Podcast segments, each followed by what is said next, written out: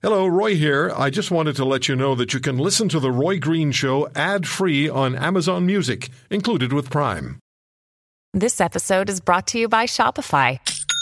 Forget the frustration of picking commerce platforms when you switch your business to Shopify, the global commerce platform that supercharges your selling wherever you sell. With Shopify, you'll harness the same intuitive features, trusted apps, and powerful analytics used by the world's leading brands. Sign up today for your $1 per month trial period at shopify.com slash tech, all lowercase. That's shopify.com slash tech. Scott Schober joins me, cybersecurity expert. Oh, I just want to, there's something else. I just want to repeat this from uh, QZ or QZ.com. I said it earlier. And this is how many times, and uh, we'll include your calls. Uh, may have time for a few calls at 888-225-8255 or 416-870-6400. Your thoughts on this. Um, this is how many times that Facebook, Google, Microsoft, and Apple were asked for user data. They received requests for user data from U.S. law enforcement. Facebook, this is 2000, January to two, June 2015, Facebook, 17,577 requests. They complied 80% of the time. Google, 12,002 requests. They complied 78% of the time. Microsoft, 5,940 requests, and they complied 66% of the time. And Apple received 971 requests, and they complied 81% of the time. Already. Already. Now, they may not be exactly the same situation, but it is what it is. Gotta hate cliches. Scott Schober is the president and CEO of Berkeley Varitronics Systems. He's a cybersecurity expert. He oversees development of mobile phone detection tools, and he speaks internationally on cybersecurity, corporate espionage, and he's the author of Hacked Again, and he's been on this program on a number of occasions when we've talked about cybersecurity issues. This one's very different. Scott, where do you stand on this? And thank you for making time. Uh, no problem. Thanks for having me on there, Roy. This is an extremely difficult one, but if you dig into it and look more than just what all the rhetoric is that the politicians and everybody else says, this is clearly not the case about one iPhone that a terrorist used. This is really about the government and an overreach here from my perspective. Because the, if you look at the language and analyze it, the FBI could have specifically come to Apple with a court order stating that they must brute force the, the pin on the phone and deliver the contents. That's how they've done it in the past, and Apple has complied many, many times with it, and that allows Apple to keep its trade secrets and its intellectual property and not have hackers attack such a secure platform. But what what they did this time is slightly different. If you read through the fine writing there, the FBI was kind of clever. They really asked Apple to develop an instrument, which is really developing a forensics tool to perform the brute force. When when they go to that level, Apple has to spend a significant amount of money, investment, know-how, and share that with law enforcement agencies and other forensics groups and third parties so basically, it's not a simple case of here is the data. We did a snapshot of what the data is in the phone as they'd asked for in the past. What they kind of cleverly did and got approval on it through the courts is develop a tool that will allow us to do it. Oh, and we'll, we won't use it, and we'll only do it for this one phone. They claim. I see right through it. It opens up a huge, huge problem as far as whose hands does this eventually get into. So when is, so when we have Apple may maintain custody from the government mm-hmm. of the software, destroy it after its purpose, so they ne- they don't let it out of their hands and they destroy it when it's over. Under the order, until the under the order has been served, refuse to disseminate it outside of Apple, and make it clear to the world that it does not apply to other devices or users without lawful court orders.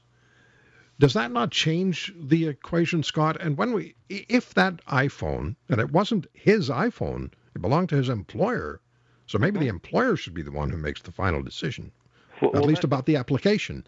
That's uh, what they say at a if, higher level, but reality. They, well, let me just finish. If there, let me finish. If there is information on that phone, mm-hmm. pardon me, that may indicate, have um, point arrows point toward another about to take place or soon to place take place terrorist attack, isn't it just fundamental that we would have to know, have the right to know what that is?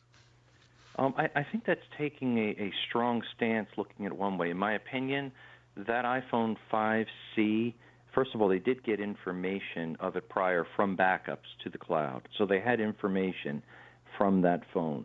Not all of the information, certainly, that's what they're looking to do. Right. But there was a series of other phones in this terrorist attack burner phones. They were destroyed. That probably had most of the important communication. And they're looking for a hard drive as well. It, it, exactly, exactly. So I, I think it has to be taken into balance and proportion there. Do I think there's anything valuable on that iPhone 5C? Probably not. If so, very little information. But can we take the chance? Well, well is it a question now of privacy? Here's the, I guess the fundamental question is: Is it privacy versus security? I, I look at it this way or safety. Way. It's a bigger question. What if you allowed hackers, China, Russia, and other terrorists to have access to phones that are not encrypted. That would cause far more devastation, far more terrorist attacks on people in Canada, in the United States, abroad than this one single instance where. But how does that, and, and explain to me, how does that relate to this particular iPhone and this issue? Well, it's it's again, it's setting a precedent. If they if they take one step and give in here, it not only opens the door, every single law enforcement agency will be standing at Apple's doors saying, I've got hundreds of phones that I need you to unencrypt. What do you make of the compliance record, the, the, compliance percentages that I mentioned from this uh, QZ website? Facebook complying 80% of the time already. Google complying 78%. Apple complying 81%. Mm-hmm. Well, so the precedent's been set. It, it has it has been, but to a different form. In the past, they would bring a phone to Apple and would ask for the information. Here, they're, not, they're doing something very different. They're saying, Apple, develop an instrument, develop specific modified software to hack your own phone. And if we all knew it was a guarantee it would never get in anyone else's hands, it, I agree, it probably would not be a problem.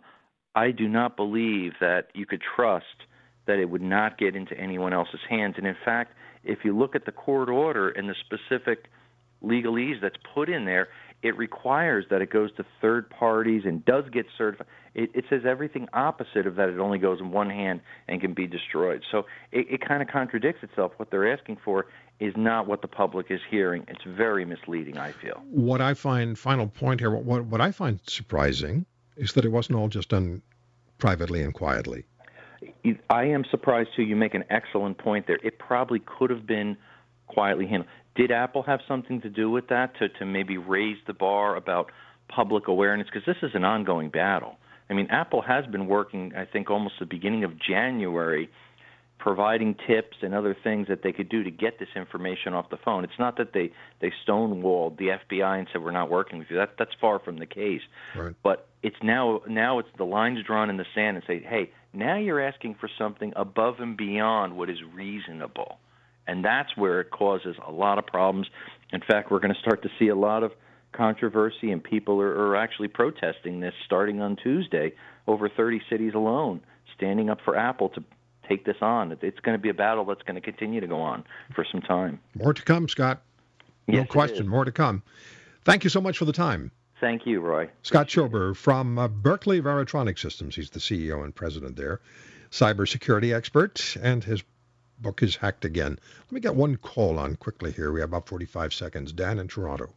Hey, Roy, quickly, uh, you mentioned Mark Cuban. Uh, sadly, I think, first of all, I'm all for privacy, but I think it's going to have to take um, a nuclear bomb going off and 80 to 100,000 people dying, and then they'll they'll wake up and realize the importance of it. Sadly, that's what's going to have to happen. Let's hope that never happens. Thank you very much for the call, Dan.